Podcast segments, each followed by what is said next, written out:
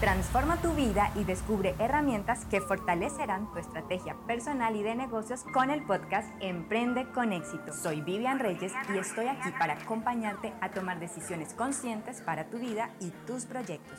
Emprende con éxito, bienestar para tu vida, preparación para tus negocios.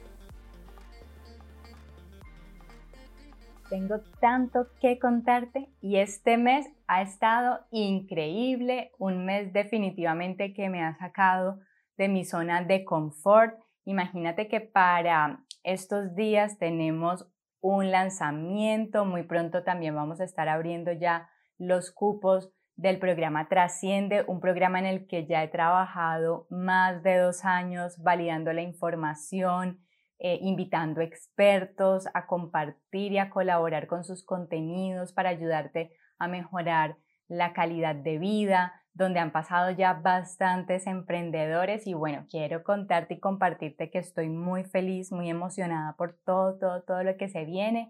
También muy pronto una masterclass que va a ser en vivo, pero estoy segura que en algún momento vas a tener la posibilidad también de participar de esta masterclass. Y si estás pendiente de mis redes sociales, vas a tener facilidad de acceso a esta masterclass porque precisamente tiene que ver con uno de los temas que hemos estado hablando en los anteriores episodios y es cómo llegar a constituir un proyecto, cómo definir, cómo darle forma al proyecto, pero lo más importante, lanzarlo, porque muchas veces nos quedamos sobre el papel. Y en nuestro programa precisamente lo que hemos validado es que en 120 días tú puedes lanzar ese proyecto.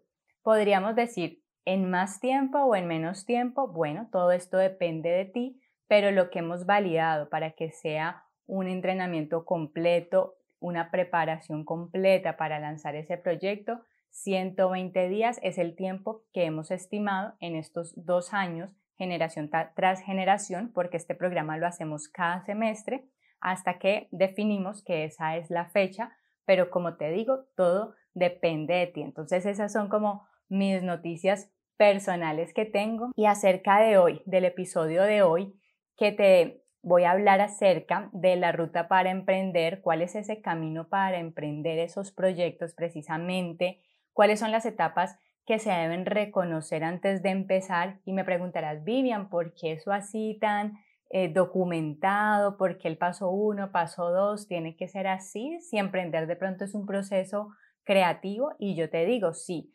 efectivamente, emprender tiene un componente muy importante que es creativo, pero por otro lado, si tú no lo aterrizas, si tú no documentas, si tú no organizas esas ideas y las conviertes en objetivos estratégicos, finalmente eh, alcanzar ciertas metas o lograr ciertos indicadores, pues no va a ser posible. Y es por eso que quiero que me acompañes hasta el final porque te voy a compartir las siete etapas del emprendimiento que debes reconocer. Y si me preguntas que a qué tipo de proyecto me refiero y me dices es que hemos hablado acerca del proyecto personal, del proyecto empresarial, de una causa social o de tu marca personal, ¿verdad? Entonces te voy a decir que sí, que definitivamente cuando vayas a emprender alguno de estos, Depende de ti hasta qué nivel lo quieras llevar, pero los pasos que te voy a dar a continuación tienen mucho que ver si quieres lanzar tu proyecto personal, tu negocio personal o tu negocio empresarial es válido.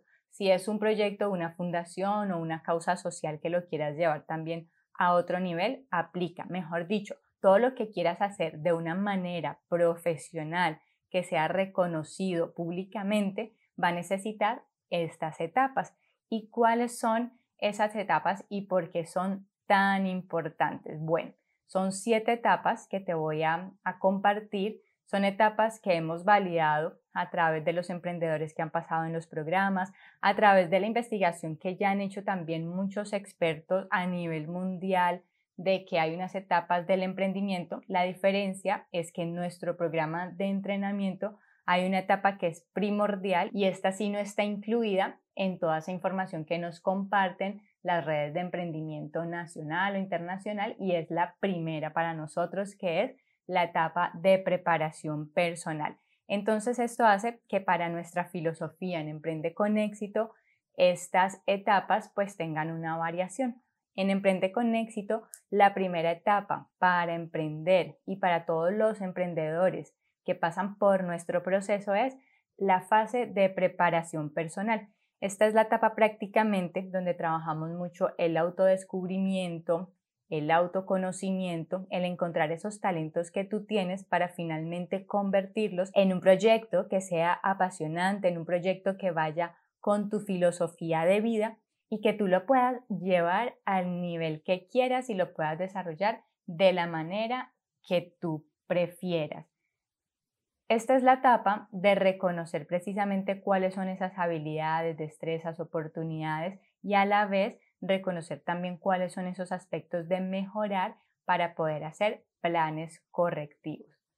La segunda etapa tiene más que ver con identificar problemáticas en el entorno. Aquí es cuando, bueno, ya teniendo claro tu proyecto personal, tu proyecto de vida, eh, ya tienes posiblemente tu propósito, ya dices esto es lo que quiero a nivel profesional, me quiero ir por esta parte de ser una marca personal.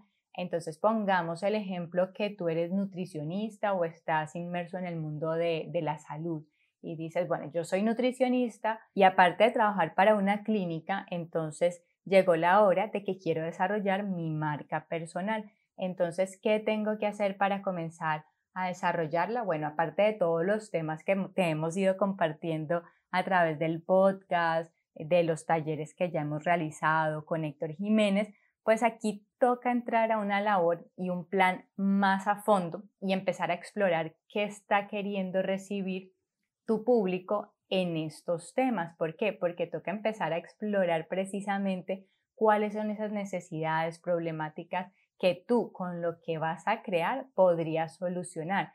¿Por qué? Porque hay veces nos lanzamos a hacer lo que nos gusta porque ya venimos de esta fase de preparación personal y decimos, es que esto es lo que me encanta, esto es lo que me apasiona, encontré mi propósito, voy a salir a hacerlo de determinada forma, pero es que nunca pregunté si a ese mercado le interesaba mi propuesta y no nos preguntamos eso y lo que hace esto es que hay veces invertimos dinero, tiempo y al final no llegamos a nada. Entonces queda en tiempo perdido, dinero perdido que nos puede causar frustración y ahí es donde algunas personas dicen, no soy bueno para emprender, lo hice mal o lo que me gusta no me puede dar dinero. Entonces mucha atención allí. ¿Por qué? Porque solamente saber lo que quieres y lo que te apasiona no es suficiente. De ahí toca dejar como el proyecto en reserva para poder salir al mercado y empezar a identificar esas problemáticas de tu segmento, de tu público, hablar con ellos, interactuar con ellos, preguntar qué necesitan, cómo quisieran solucionarlo. Si eres nutricionista, entonces, ¿qué están necesitando? ¿Cuáles son esas dudas frecuentes? De pronto el problema es tan sencillo como que hay muchos especialistas que hablan de estos temas, por ejemplo, pero cuando nos hablan de eso no entendemos absolutamente nada. Entonces simplemente puede ser que necesiten una persona que les hable con unas palabras más concretas o más sencillas. Entonces tú como nutricionista te puedes convertir en esa persona que es especialista de ese tema tan importante, eres el profesional de salud pero le vas a entregar esa información de una manera más sencilla a la comunidad que se pretende educar. Entonces, hacia allá va como, como el tema de identificar qué es de fondo lo que hace que tu público se conecte contigo. Cuando ya has identificado todas estas problemáticas o necesidades, ya sabes algo que tu público necesita, pues empiezas a crear todo un plan o hacer ese proyecto sobre papel sabiendo eso que quiere el público y decir, bueno, Finalmente, si esto es lo que quieren, entonces esto podría ser el producto que yo pueda entregarles y ese producto puede ser simplemente información, puede ser un curso, puede ser un programa, puede ser un libro, puede ser una formación especializada, puede ser un paquete de productos, un kit de productos especializados.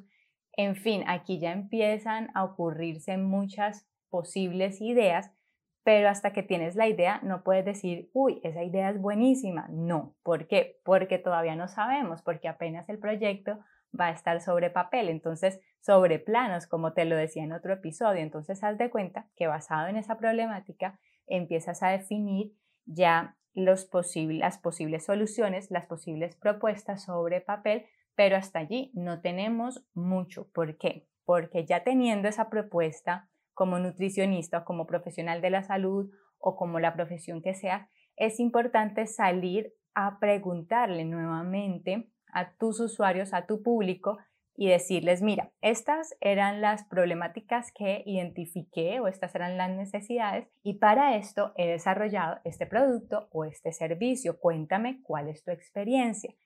Y esa conversación que se empieza a formar entre tú, tu público entre tu marca y tu público es lo que va a empezar a crear tus primeros verdaderos productos, porque lo que tenías antes eran simplemente pruebas. Y otra cosa que te digo en esta etapa es que no necesitamos tener un producto ya terminado o un servicio ya completamente establecido para decir, venga, voy a lanzar mi producto. Y es parte de lo que te cuento en esta masterclass porque algo que es fundamental es empezar a validar con esos usuarios y precisamente para validar no se necesita tener esos productos terminados. Una vez hayas validado la información o tus primeras pruebas de producto con estos usuarios y ellos te hayan entregado una respuesta, ellos se convierten como en co-creadores de esos productos o de tus servicios y lo que haces ahora es recogiendo todas esas pruebas, recogiendo esa información y respuestas, lo vas a llevar nuevamente al papel y lo vas a comparar con el proyecto previo que ya habías diseñado sobre papel. Entonces lo que haces allí es esa comparación